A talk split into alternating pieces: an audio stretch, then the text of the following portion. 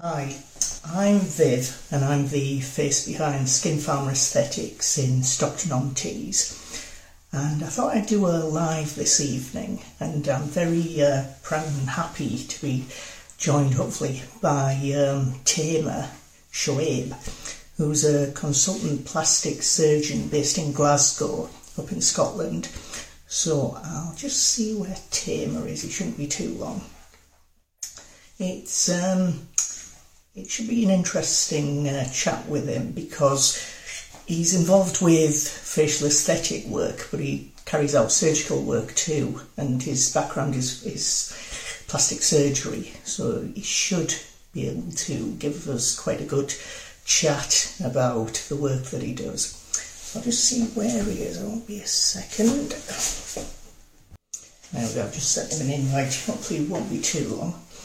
Um, yeah, it's it's somebody I've uh, come across because of uh, another person. Ah, there you are, Tamer. I think you're trying to join.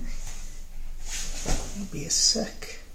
I think your camera's on the other way, Tamer. I think it is. It is, uh, yeah. all right, let's see if I can work out how to change that camera. Should be just a little reverse button at the bottom of your screen somewhere. Yeah, that's what they all say. Yeah. right, let's see what I can do. Oh no, maybe I should. Uh, oh dearie me, how am I going to do this? Don't worry. It, it's it's so it's usually at the bottom of the screen, a little camera. There, there you are. nice nice to see you at last. It's nice to actually um, see you face to face, even though it's online. But uh, how are you doing? Have you had a good day today? Yeah, I was operating in the morning, and then um, I had um, uh, I had a bit of a, a, break in the afternoon, so I just had to catch up with a few things. Yeah, yeah. The, the mess in the background. I'm having some work done in my house, and it's oh. just it's, it's, it's, and I'll take my glasses off because you can see the reflection of, of the, oh, it's, uh, the light that no I've got. Problem. You look fine either way, don't worry. Uh, but thanks a lot for well, joining I've got, a, I've got a permanent beauty filter on in my camera, so. Um, Have you really? I think so.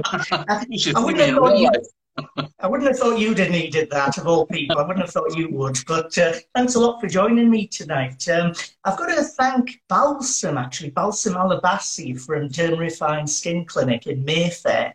She's um, she very kindly introduced us to each other. I'd never really come across you. I've heard of you, but I've never really found out much information about your background. So it was interesting to to speak to her about you, and she passed on my details to you as well. So it's it's really an, a, a chat I'd, i wanted to have with you about your work, Tamer, to see what you do and how you've got into it and what your plans are as well for the future. So I hope you don't mind me asking you a few different questions about that. Far away. Okay, right. So, um, your background, what, how would you describe the sorts of work you do? Uh, most of the people that are watching this are probably members of the public. There's, there's probably quite a few practitioners, non-surgical practitioners, maybe the odd plastic surgeon, not very many, but for them to understand as easily as possible, how would you describe your work overall? How would you describe that to them? Well, I, I would, I would, I would call myself a, a consultant plastic surgeon and my work nowadays is uh, solely in aesthetic surgery, uh, well, aesthetic surgery and aesthetic medicine. And the vast majority of my work, I would say, is surgical, and probably about 10% of my work is in um, fillers and Botox. And that's my yeah. clinical work. I um, also have a bit of a, a medical legal practice, and I have uh, a few teaching commitments as well. So, so that's that's probably a summary of, of what I do. So you do quite a broad range of work. It's not a single type of work that you do. You're quite um, varied in, in the work that you're carrying out day to day. I, I think, based on what you've said. And yeah, and, and you know, even in um, aesthetic surgery, you know, there yeah. are some surgeons who will just concentrate on the face. There are some yeah. who will just concentrate on on body work. And yeah. and I suppose my background, you know, every plastic surgeon is trained in bodywork, and and we do that throughout our training, and uh, uh, we follow it up in our careers as well. and uh, some of us are trained in head and neck work. So when I was appointed as a consultant in the NHS, yeah, my job was to perform cancers uh, of the face and mouth. So from from around here to yeah. about there. And um, you know, above that is the, the neurosurgeons, and, and, and, below that is the ENT surgeon. So it was it was that kind of area here. And you know, when I started as a plastic surgeon, that was about 15 years ago, um, something like that. And yeah. um, you know, that was before we had Instagram and Facebook, and uh, you know, I suppose people would uh, would still want cosmetic uh, consultations. And so yeah. I guess back in the day, people would go to their GP and would say, "Doctor, who do you think I should go to uh, to get my uh, to get my uh, my work done?" And, yeah. Uh, and and and maybe the the GPs would say, "Well, why don't you go see this joker that I know called uh, this Shred fellow?" And you know, he does a bit of head and neck work, and he does a bit of body work, and then also, you know, people would come and I would do their eyes, their nose, their face and they would say, "Well, can you do my Botox and can you do my fillers now?" Uh, and again, it was before the days where uh, we could just just do our online research and, and find someone. Yeah. So, um, yeah. Uh, so I started doing uh, a few fillers and Botoxes, and um, you know, my clinics became jam packed full of people getting follow ups for. Uh, yeah. For, for these treatments, and so I had to um, I had to ask the, the, the, the private hospitals, you know, can I get more space? And eventually they said, well, we don't have any more space on the days when you're free. So I said, well, maybe I'll just set up my own clinic. So that, that happened about uh, three years after I was appointed as a consultant. Yeah, yeah. You've, you've, you've done a lot in, in, in the time you've, you've been doing this work. I think it's, it's amazing to hear someone like you talk about the different things that you do. So for somebody that perhaps doesn't know about the path that practitioners would follow, say from doing your O levels, doing your A levels, and then getting into medical school. How did you progress from that point, um, from starting off, you know, the beginning of medical school? So you did your O levels years back, just like me, I'm guessing. You did your A levels, you you got the grad, you got the qualifications you needed to get into medical school. So what happened once you started medical school, Tamer? Well, you know, it's funny because I I um, uh, linked up and hooked up with one of my lab partners at university, and and, uh, and and on Facebook, and she said, "Oh, you're a plastic surgeon. You always said you wanted to be one." And she was my lab partner for first year and second year, so I must have I must have said at that time because I don't remember saying it, but obviously she did. And so, and towards the end of medical school, I, I remember doing a surgical attachment, and the consultant who was looking after us, uh, he uh, he said, "Look." Is there anything you haven't seen that you'd like to see? And I said, well, I haven't seen any plastic surgery. So we spent a day at the local plastic surgery hospital. And um, then I got a, a, junior doctor's post at that same hospital later on. And I thought, this is really interesting. This is quite intricate surgery.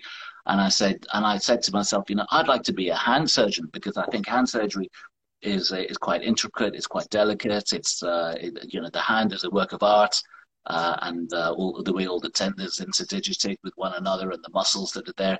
So I thought I'd like to be a hand surgeon. So then I got another job at Oxford, and mm. uh, and I saw some head and neck surgery. Then I thought, well, this is interesting, and I saw some skin cancer work. And I thought, well, that's quite interesting as well. And I thought, this is difficult surgery. And I thought this will take me a long time to, uh, you know, to develop my skills in it. And even as a consultant, I think it's uh, it's it's difficult surgery. So I yeah. thought, um, uh, so I, I then uh, pathed my career to uh, try and become a head and neck plastic surgeon. So that, that that's what I did. Amazing, amazing. Um, it, it's it's it's a great it's great work you do for the people that you carry out the work for. Um, what would you say? Well, I've got a few questions. One of the questions I wanted to ask you actually plastic surgery. Somebody that doesn't understand why it's termed plastic surgery. Why is that? Why is the work you call plastic surgery, Tamer? I think there's a there's a Greek origin to the word, and uh, plastikos meaning uh, it means to to mold or to shape. And so right. a lot of what we do is is reconstructive work, and uh, and and we reshape and uh, we remodel and uh, we, I suppose, where our job is to to build things back up and uh, perform reconstructive work, and so that's the um, uh, that's the the basis of that. Uh, but I guess nowadays we're sticking plastic in people as well. yeah. yeah. Uh, it's just in case people wondered, are you actually, when you first started off, there wasn't any particular plastic material that was involved in the work directly. It's more a case now because of non-surgical work and surgical work together. Um, you do a lot of different types of work. What what would you say you enjoy about it most? What really drives you to do the work? You know, it's it's nice. I'm in a nice position because if, if there's anything that I don't enjoy, I, I just won't do it. But you know, the hardest thing about uh, about career development, I think, in, in plastic surgery and in aesthetic surgery, aesthetic medicine, is you've got to give up things. And so, um, in my training, I was doing limb reconstructions and breast reconstructions and um, head and neck surgery, skin cancer work.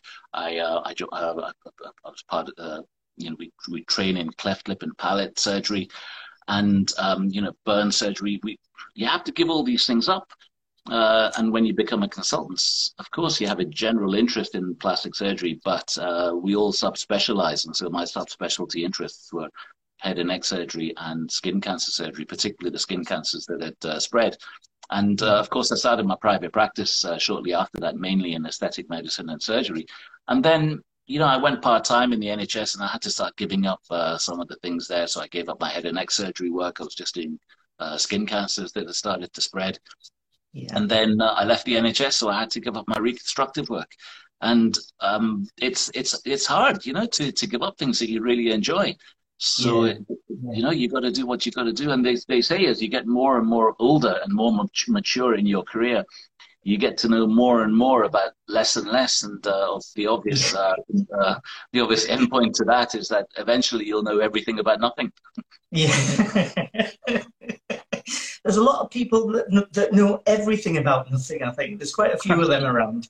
Um, so, You've got your own private clinic called La Belle Forme in Glasgow, and you've got other practitioners who work for you, in, um, specialists. Do you, do you get on well with them, with the other practitioners at, at the clinic? Yeah, I, I, don't know if they would say the same about me. I mean, but uh, I, I, think they do. Uh, you know the the reason um, someone is appointed is because you know competency is a given.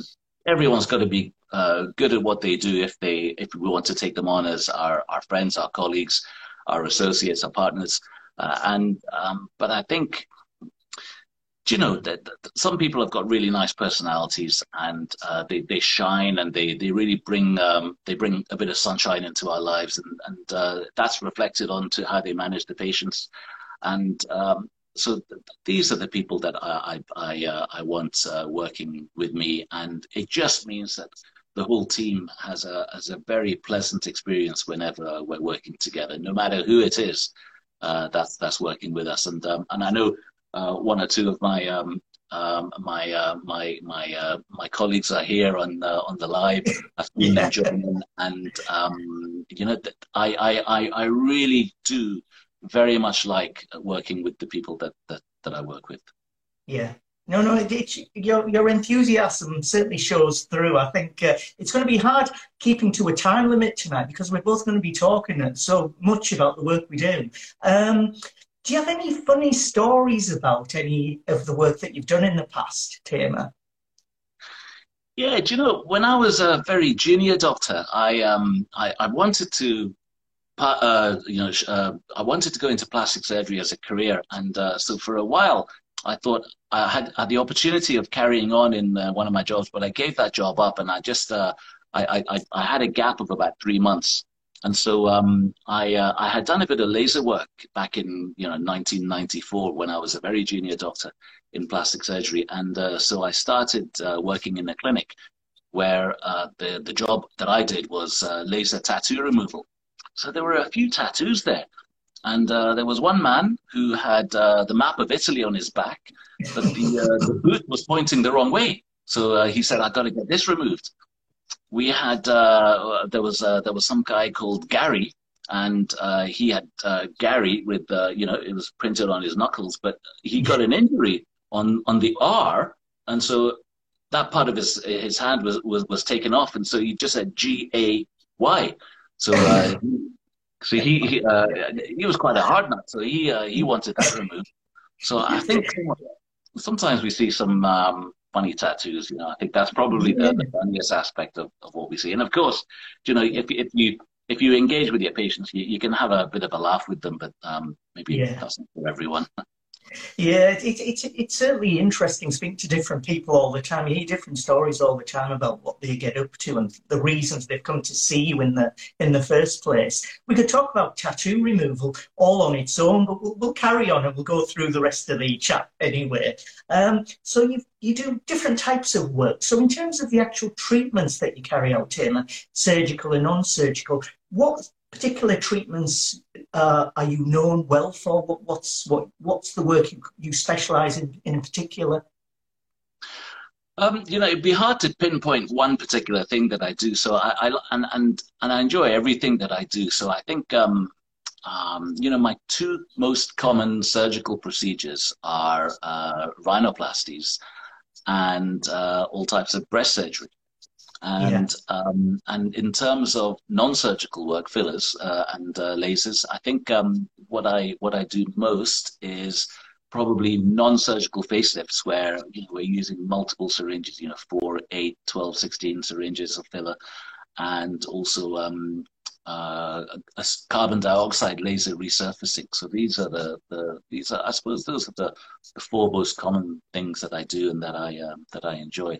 And you see a big difference, and you make big differences to people's lives. You know, um, um, the, the the people that come to see me on whom I do a rhinoplasty, you know, it's affected them for for ten years and they say, you know, I've been thinking about having something for 10 years. I was uh, I was teased uh, during my teenage years. I was I was bullied at school, and um, you know it, it, really causes me a bit of distress.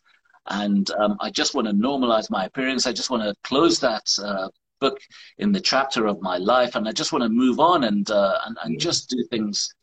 Just I just want to function in society normally. And and, and yeah. Uh, people tell me their stories about how how uh, their appearance has affected them, and then when we change that, uh, I, I ask my patients, you know, so how has it made a difference to your life? And yeah. and and, um, and you know, they tell me some really nice things. You know, there was one um, there was one uh, person who said, um, you know, I was sitting in the in the train, and the sun was beating down from behind me, and I saw my shadow on the train, and I saw this beautifully straight nose, and I just couldn't stop looking at my shadow.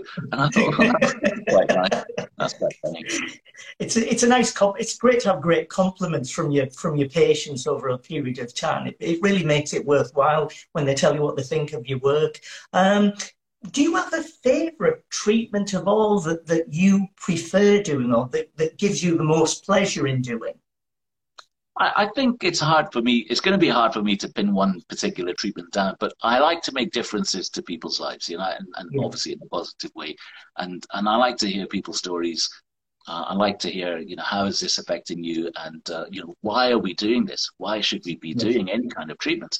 and um, and and I always ask them afterwards, you know, how uh, how has it made a difference? And and I think the biggest differences are in people's facial appearances. Yeah, yeah.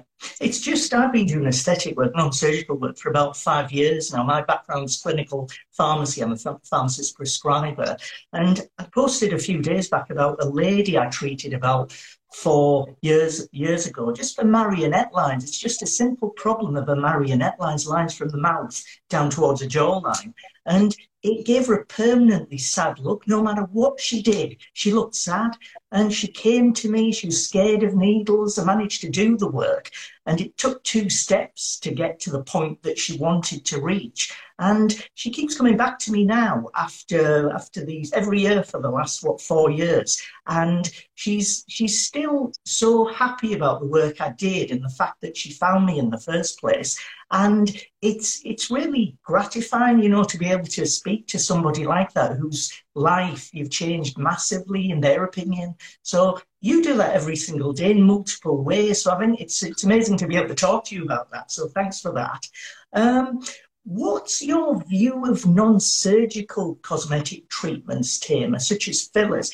The reason I'm asking particularly is because, as, as I say, I'm a non-surgical practitioner. Um, I don't do any surgical work. I'm not a doctor, I'm a pharmacist. Most of the practitioners in the UK are all all carry out non-surgical work in terms of filler usage. You do surgical and non-surgical, and you've got a good idea of what to use for certain patients and when to move from maybe non-surgical to surgical work, which is beyond the scope of most non-surgical practitioners, they stick to use of fillers, they stick to use of peels, Botox, etc. But the point at which they'd move a patient possibly from non-surgical work to surgical treatment is, is difficult for them because they don't always understand what can be done surgically. Um, what's your view of the use of non-surgical treatment in patients that you treat? I think they go hand in hand and they're not mutually exclusive, but equally, when uh, someone has a surgical procedure to uh, to reshape their face, I think we have to maintain that. And I often think about it in terms of you know you buy a nice car, and you gotta you gotta service it every year. And if you don't service it, you don't have to service it. But eventually, you know, the, the oil's going to get a bit sludgy. It's going to choke up your engine. And uh, you're going to have to buy a new car. So if someone has a facelift, you know, they should uh, they should have a few fillers from time to time. They should have some lasers, some Botox, and um, you know maybe they should do that once every six months, once every twelve months, and that just uh, it's just their annual MOT. It's just their annual service, isn't it? So um, yeah, so that, yeah. that's one way of looking at it. Another way yeah. is that um, sometimes I'll do something surgical, but I will say, look, as part of your treatment plan, you'll you'll definitely need some non-surgical treatments performed at the same time. And uh, there was a time, for example, there was a uh, there was a, a um, I saw a man, and he said, "Do you know I exercise all the time? I keep myself really fit.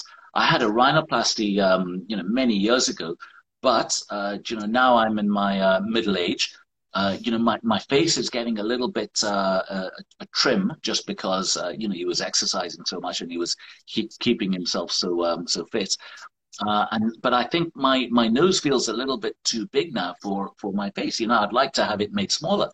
And I said, look, you're right. I said, uh, you know, your, your nose is disproportionately large to your face, but your, you know, you, your face is disproportionately small to your nose. So um, I actually did uh, two treatments on him. I did um, I, I, I did a rhinoplasty to make his nose smaller, but I also gave him I think about ten or twelve syringes of filler while uh, while he was having his operation.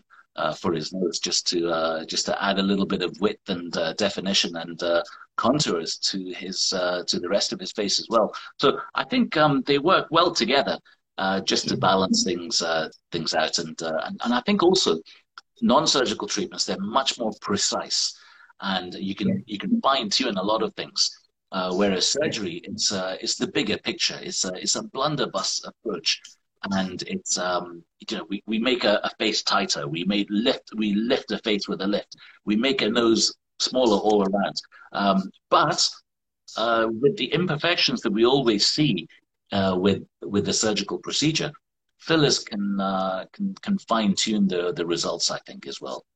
Yeah, yeah. No, no, it's, it's nice to be able to hear someone like you speak, not just about surgical work, but non-surgical as well, and how both can integrate well with each other.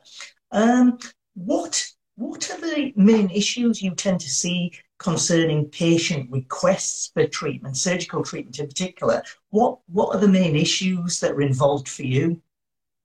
Well, I think there's always got to be a why. You know, why are we doing this? It's always going to have an impact on their lives.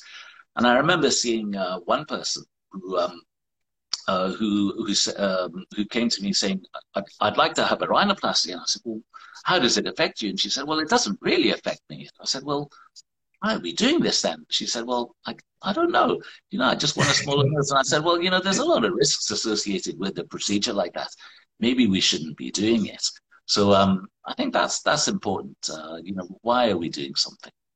Yeah, yeah. It's just there's there's so many different issues that patients face now, and I, I, think a lot of problems I didn't even think existed. You know, there's like like like treatments available for a problem that never existed, and I just find it odd. Like like I don't know what you think of it, but with Botox for calf muscles, like to me why do you need it? You know, but there's practitioners around the country that do Botox to reduce the size of calf muscles in the legs. What, what do you think of that? we're never happy, are we? Some we want bigger calves, we want smaller calves, we want a bigger nose, we want a smaller nose, we want a bigger face, we want a smaller face. breasts, we want them higher, the lower, you know, bigger and smaller. We're just never happy, are we? So, and so you and me. Yeah. What about like a woman that might come to you for, say, breast augmentation? How do you deal with the whole picture of somebody thinking about it, coming to you, expecting you to treat them? What, how does the pathway work when somebody first thinks they want some surgery? Call it, say, breast augmentation. What would happen and what would go through your mind when that when that's when there's a request for something like breast augmentation? I think there are two reasons why people will want to have uh, breast augmentation surgery. One of which is, do you know, I've never really had anything, and I just want to have a degree of femininity and, uh, you know, I've always felt a bit small. I've always felt a bit embarrassed. You know, if I go to the beach, if I go on holiday, um, you know, when I'm uh, when I'm in intimate situations, I I, I don't really feel uh, as womanly as I really would like to feel because I've never really developed. And I've seen my friends develop, and, and I've seen uh, other people uh, have a big difference to their lives by having surgery.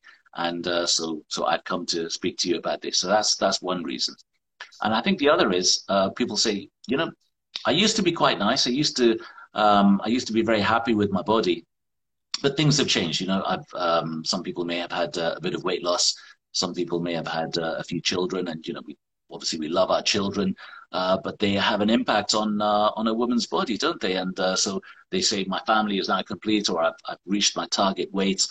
And um, often they'll say, you know, I was never really completely happy with my appearance. Uh, and uh, now I just uh, now I'm ready to to go ahead and have something done. So I think these are the two main reasons why people come to see me. And a lot of people are just looking for normalization. They they want to uh, they just want to feel normal. They want to feel happy, and they want to function in society in their in the circle in which they function uh, to to as great a degree as they as they want. I don't think people come in uh, saying, um, you know, I want a specific look. I just I want to have, um, you know, big round fake uh, breasts. It's it's just not the the vast majority of uh, requests, and um, the majority of people they they have these stories, and um, this is why people um, come for breast augmentation. Yeah, yeah. Do, do you have any odd requests in terms of appearance, surgical or non-surgical? There must be a slightly slightly odd request or request that you think, well, why do they really want that? Is there anything like that that's happened before with you? Yeah, and I usually, um, you know, I usually filter them out at the inquiry stage. And um, you know, I had a, I had a man, and uh, he was from France. He said, "I am a man in France," and uh, he said, "My uh, my girlfriend is undergoing breast augmentation surgery." And I would like to uh, follow her in her journey. So, could you do the same for me.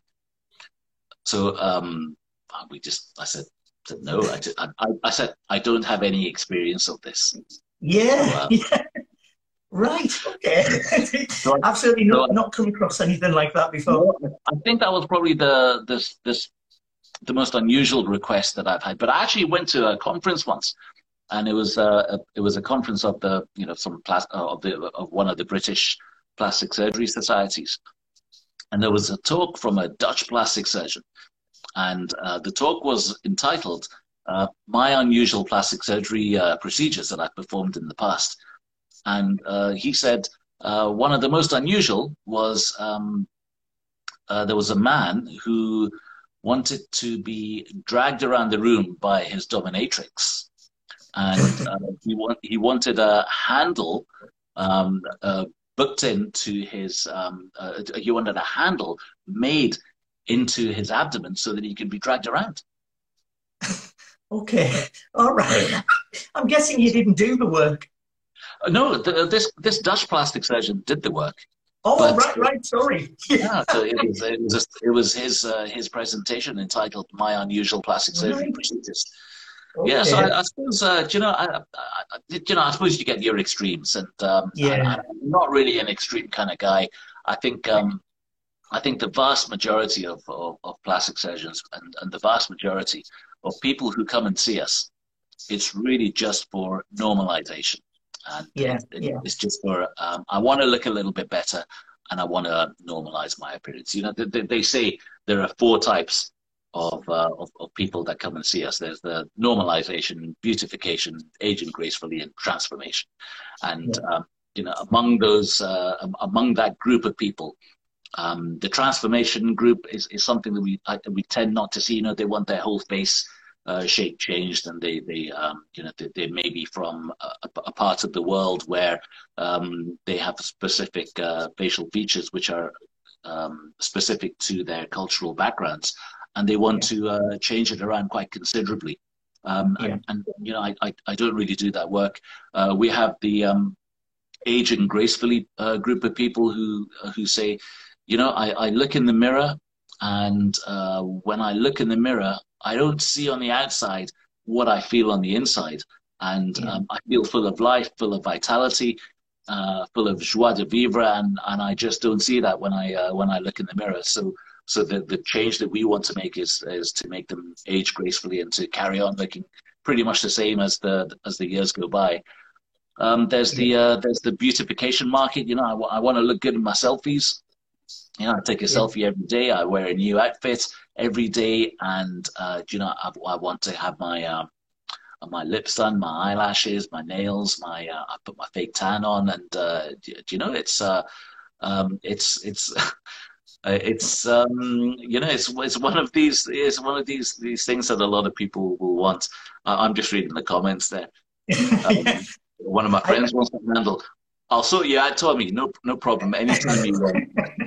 I've, I've, not. I've, I've got to apologise to the viewers. I've not been reading the comments. I've been listening to you most of the time, Chairman. So apologies for that.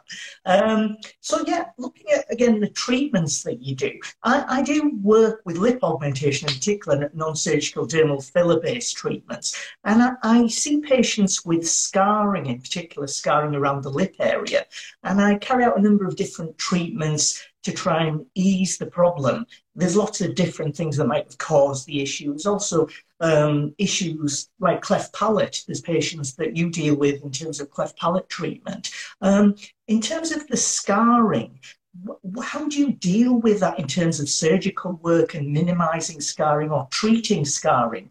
Had if it's already occurred um, through previous surgery or through injury. What, what's your view, view of surgery, um, treatment with scarring as the main problem? Well, I think there's two types of scars. There's scars on the outside and there's scars on the inside. Because if you if you do any work, then uh, there's going to be a lot of scarring on the inside. Sometimes you have to address that, and and then there's scarring on the outside. You know, people have scars on their skin, and um, you know when we, when we look at a skin scar, I think we just got to examine it because the examination findings direct the treatments. So sometimes a scar is red, and if it's red, then we can laser it to make it less red because the lasers will seal off the blood vessels. If the scar is raised and itchy, then uh, we can put steroids in it, and that'll flatten it down and make it less itchy. The scar may be stretched, and so sometimes you can cut it out and stitch it back together again. Uh, the scar may um, um, may cross the lines of uh, of election. You know, the thing is when you smile, you know, we see lines like this. When we frown, we see lines across the way. When you raise our eyebrows, we we see lines across the way. Sometimes the scar is at right angles to these uh, to these lines, and so we can uh, we can alter the the um, orientation of the scar just to make it hidden a, a bit more and to make it um, more in the lines of um, you know our wrinkle lines. Uh, so it depends what a scar looks like on the outside. Sometimes the scar is indented, so we can put some fillers in and outdent it, or put some fat grafts in them. Uh, sometimes we can uh, we can take a, a graft of, uh, of dermis and uh, we can bury that into the into the scar as well if it's a bit indented. Uh, so there's all sorts of appearances that we see in a scar, and yeah. um, just depending on what we see, we can uh, we can make changes to it. Do you, do you deal with a number of patients with cleft palate issues, um, children, younger adults, um, it's, it's, it's, children in particular from, from an early age, a young age. Do you do a lot of work with cleft palates or have you in the past? Uh, so for, for children, uh, um, children who are born with cleft palates and, and cleft lips, um, there are regional centres that will man, uh, that will look after these, uh, the, these people, these kids, until they reach adulthood. And once they reach adulthood, then they will be um, they'll either be followed up or they'll be discharged at that point. And a lot of um, a lot of people born with uh, cleft lip and palate, they're discharged at around adult life because that's when they finish growing. So yeah. various things happen depending on whether you've got a, a cleft lip or a cleft palate or a cleft lip and a palate. And um, you know, uh, so so for someone born with a, a cleft lip, you know, sometimes the, the lip will be repaired at about six weeks of age. Um, sometimes, um, you know, they, they, they have a cleft nose as well, so that the nose will be addressed at that point. The palate is, uh, is, is addressed at about six months, and uh, that allows them to uh, to develop and speak and uh, and uh, um, you know thrive because uh, sometimes it can have an impact on their ability to to to take milk. Um, and then um, the next step is usually at around the time when people uh, when the kids have mixed dentition. So that's at about the age of nine or ten, and and the and the teeth are beginning to grow in a in a in a in a non-standard manner. So yeah. some uh, so uh, sometimes the orthodontists are involved. Sometimes the um, uh, the the dentists dentists are involved to to remove teeth and to straighten teeth. Um, and then as the the child then uh, develops into adolescence, then um, uh, the nose can have an unusual appearance as well, uh, but also the maxilla may not grow forwards as much as it should, and so they can get a bit of a, um, a, a an underbite, and and so um, they may need some maxillary advancement uh, advancement yeah. surgery just so that they, their teeth meet properly. Yeah. And then, the, and in the final stages of adolescence and as they grow, then um, you know, we, we, we, we see the scarring from the, the, the, the lip work and the, um, uh, and the, the nose work. And so it's just a, a, final tidy up procedure at that point. And usually at that point, it's, uh, it's all settled down.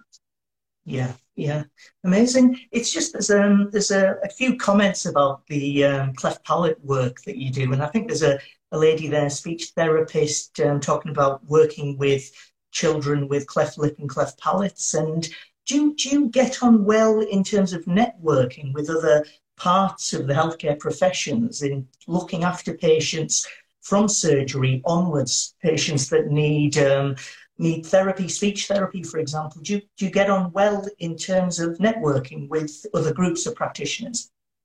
Well, because there's such a good network in, in the UK for NHS provision of cleft lip and palate services because it's a it's a super regionalized service with um, I don't know maybe one uh, one or two surgeons for a five million population.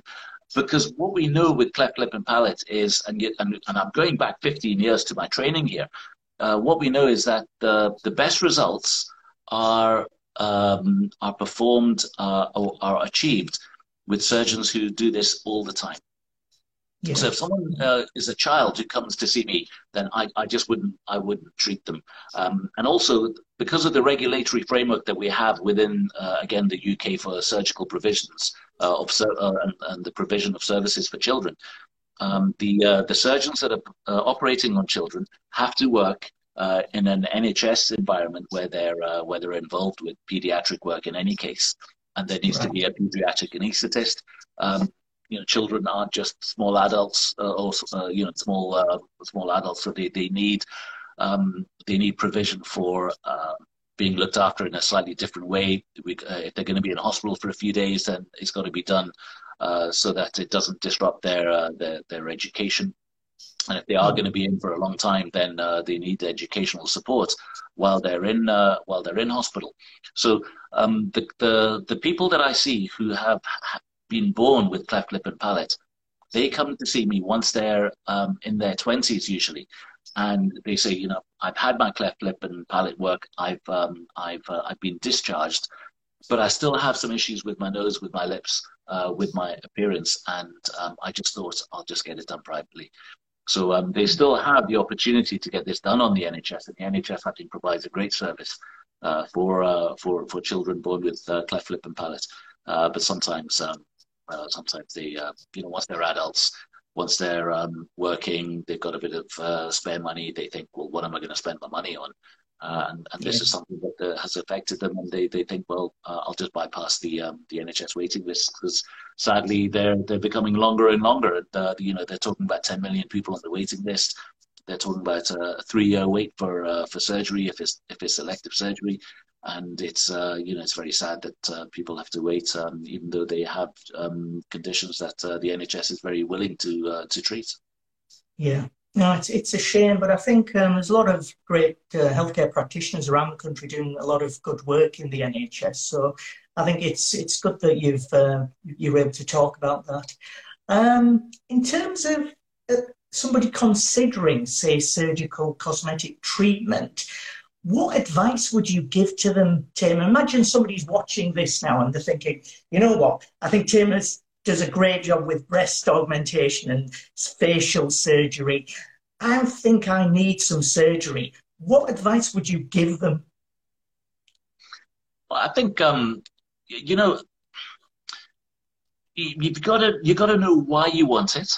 You know, what are you hoping to achieve? Because you know that's a question I'll ask. What are our aims? You know, and um, uh, we also want to know um, uh, you know, are they are they fit for for treatments? Are they otherwise generally fit and healthy?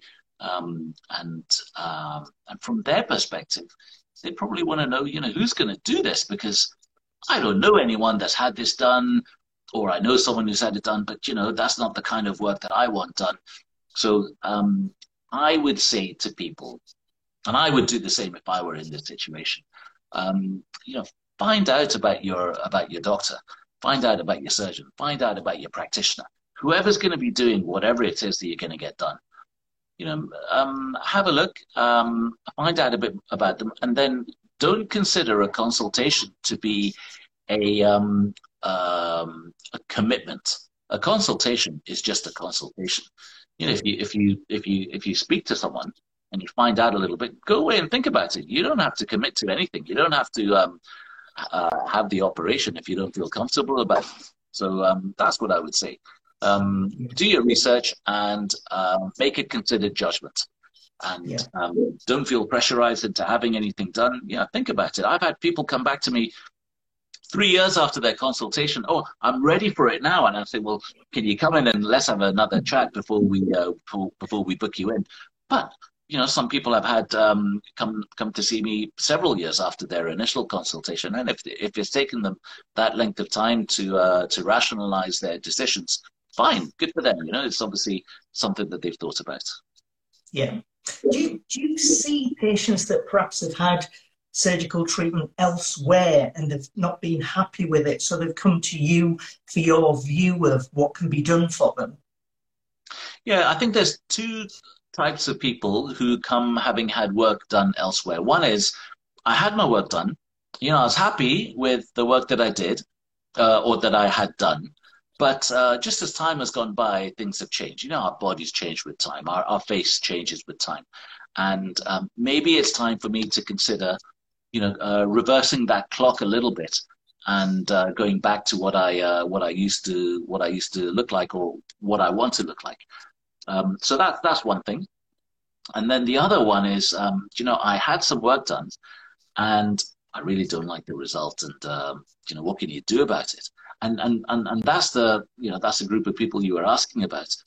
And and I would say that, uh, that there's a timeline for these people. You know, because some people come and see me, and they say, you know, I had I had a bit of work done, I had an operation done. It was just a few weeks ago, and I really don't like the result. and, and some people say, you know, I had my work, I had something done, and um, you know, I um, there was a bit of a language barrier. You know, I went uh, I went somewhere, and uh, I don't really think they understood what I wanted. And uh, look how they've left me.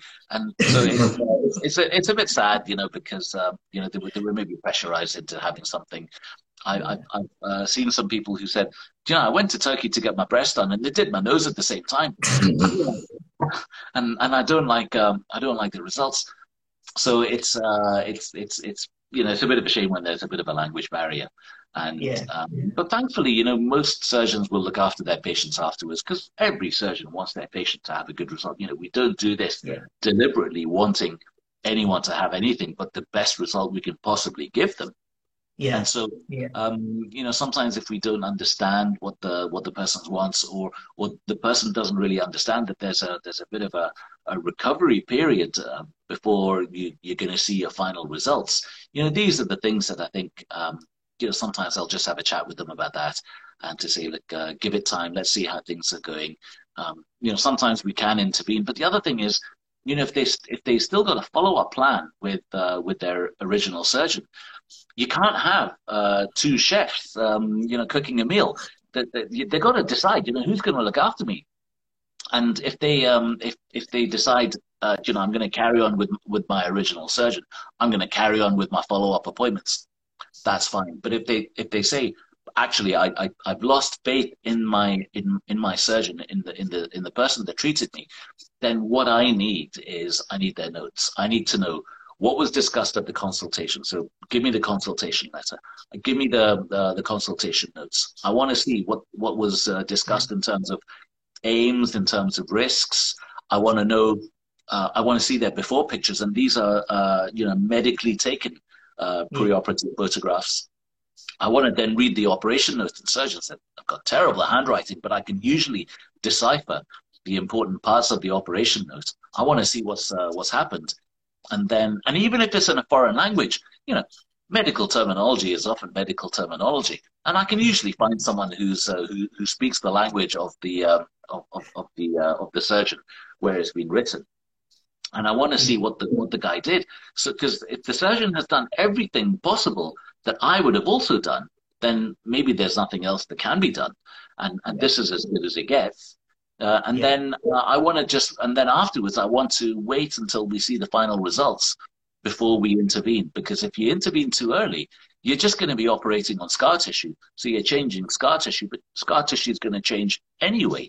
So there's no point in operating if you're just going to be operating on scar tissue. So if there is someone who's been a bit disappointed with the results and um, they, they just want to transfer their care over from their treating surgeon to a different surgeon, then there's a process that you got to follow. And um, and I'll, and and sometimes if it's in the UK, the easiest thing to do is phone the hospital in which you had your surgery, and uh, speak to the medical records department and say, I would like a copy of my medical records, please. And th- th- there will be a whole load of information sent.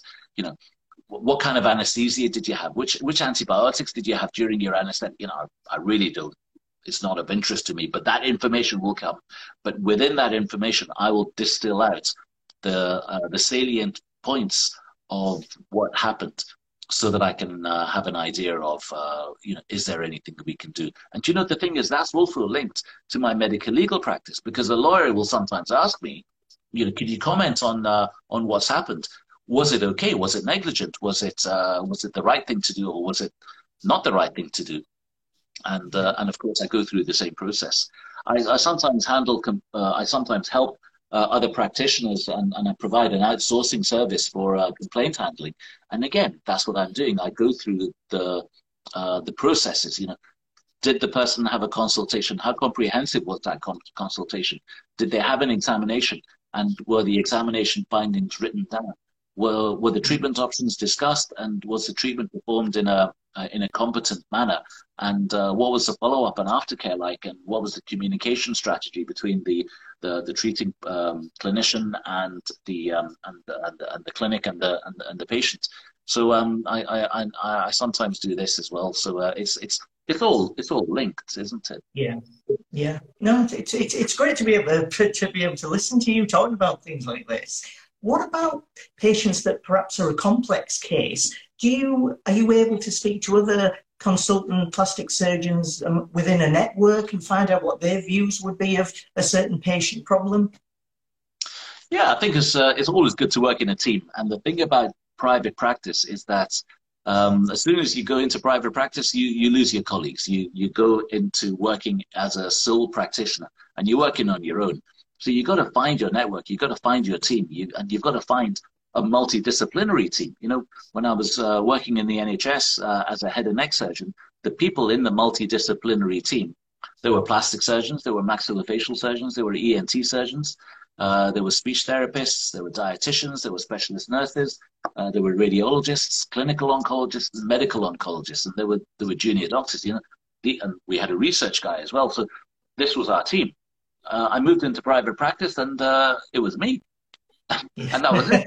so, um, so I have to. So we had to. You got to build up your team, and and yeah. I think your team needs to be made up of um, people from different specialties. So we have uh, a doctor, we have a nurse, we have a pharmacist, or uh, we have a, a non-surgical practitioner, we have a surgical practitioner, and within the surgical practitioners, you know, we have uh, possibly a, a, group of plastic surgeons, and we have people of different specialties as well. So. Um, uh, you know, um, I'm I'm in talks with uh, one of my friends who's a general surgeon who uh, who's trained in, in breast surgery. You know, we have a maxillofacial surgeon who works with us. Uh, there's a, there's an ENT surgeon who's uh, who's uh, who says uh, you know he he wants to come along and um, do some facial plastic surgery. So I think if you can widen the um, diversity of your team, I think that makes for um, uh, for for a good team. Yeah, yeah. It, it's interesting. I was looking at your Instagram feed last week, Taimur, and you know um, Dr. Uche um, who's actually a mentor of mine. He mentors my work. Oh, I've, been, I've known him since last year, about what, 18 months back now, and um, he's known as the tear trough king for non-surgical tear trough treatment. And he, he's a really nice bloke. And I, did, I, I, I spoke to him after mentioning um, that I'd be talking to you this evening, and he said, small world. It's such a small world because he um, he he worked with you. I think was that some years back now. Yeah, do you know the thing is, um, I, I, you know, you build up really nice relationships with some of your colleagues, and and it extends beyond what would be the normal uh, professional relationship that we, yeah. we would have with uh, people that we work together with. And I yeah. think with Uche, I think I, uh, I, I found that uh, because I think we had a lot of things to talk about. We had a lot of similarities. Yeah, I think the guy's a super smart guy. You know, he's uh, he's one of the um, he's one of the smartest people I've met. And so I really enjoyed talking to him about uh, about his life, about his vision, uh, and about his uh, his plans to, to, to put his vision together. So I, I, I really did enjoy my conversations with him, and I still do.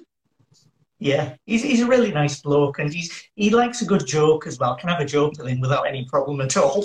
Um, thanks for all this so far, Tim. It's really great to be able to go through all these bits of information and advice that you've provided. In terms of the future, um, what are you looking forward to in terms of your work or maybe research or writing? Is there anything that you're looking forward to in future? I think I'm looking forward to my retirement. I think so. I don't know how many years I've got left in me, you know. So um, I've been at this for 15 years. You know, how many more years should I do? So you know, like, and um, you know, I feel I'm middle aged now. So, um, uh, you know, when do you give up? Do you give up when you're at your uh, when you give up? Do you give up at your peak, or do you do you fall over that hill and start uh, start thinking, oh, my performance is deteriorating a little? I'm sure you've not reached your peak yet. I'm sure you've got a long way to go before you go downhill in any way whatsoever. so I think um, you know, what does the future hold? I think I'm maxed out. I, I, I really, I, I can't work any harder. I can't work any more hours. I can't do any more than I than I do at the moment. And I'm in a very privileged position, and I realize the the the, the luck that I have with that. Um, and and and I think, do you know, I, I think I do have plans, and um, it's difficult to put these plans into place when uh, when when when you're working, you know, nine to five, Monday yeah. to Saturday. It's, it's it's a bit difficult to put these plans in place.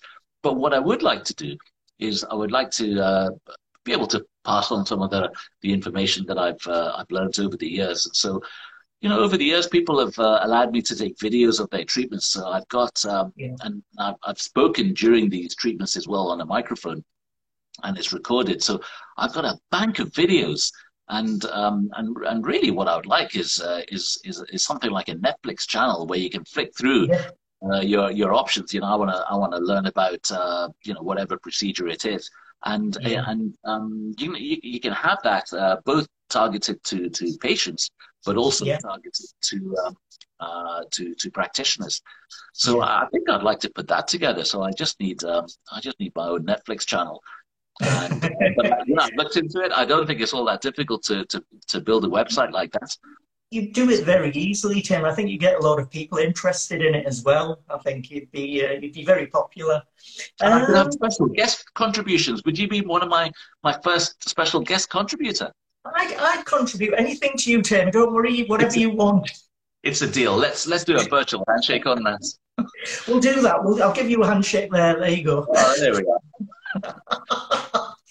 thanks a lot for this. You know, we've gone through almost 55 minutes of chatting here. It's uh, it's gone quickly. I've got some questions for you at the end. I haven't mentioned any of these questions to you, and I do this with every well, pretty much every um, practitioner I've spoken to in the lives I've done over the last year or so. So I've got some questions, and all you need to do, Taimur, if it's okay with you, is just answer a basic yes or no. No long winded answers, no explanations. You just give me a yes or a no. So it's basically just quick fire there's about 10 questions, and all I need is a simple yes or no answer from you. Is, is that okay? Let's do, this, let's do this quick fire yes or no You've got no idea what I'm going to ask you, so. No idea. Are you ready? Go on. Right. Have you ever sung karaoke? Yes. You'll have to put that on your YouTube channel. Do you use sunblock every day? No. Oh, oh I'm the wrong colour for sunblock. I'm an Asian It depends how hot it is where you, wherever you are. I suppose. I Glasgow's, Glasgow, not, Glasgow's not that hot, is it? Usually. But we have um, no ozone in our um, in our atmosphere because it was all uh, sprayed away by uh, in the 1970s. yeah. Would you like to write a book?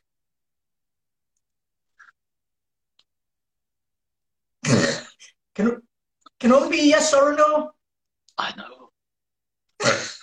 I'm I'm gonna say no, but I know that you know I've, I've had people say to me, "You should write a book." I'm like, who wants to listen to me? You know, it's it's like you'd be, you'd be, you'd be shocked. There'd be people all over the world that would want to listen to what you've got to say.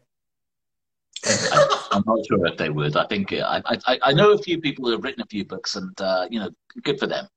But I Uche, Uche has written a book, fantastic book about specialising as a healthcare practitioner. You, if he can do it, no reason why you can't.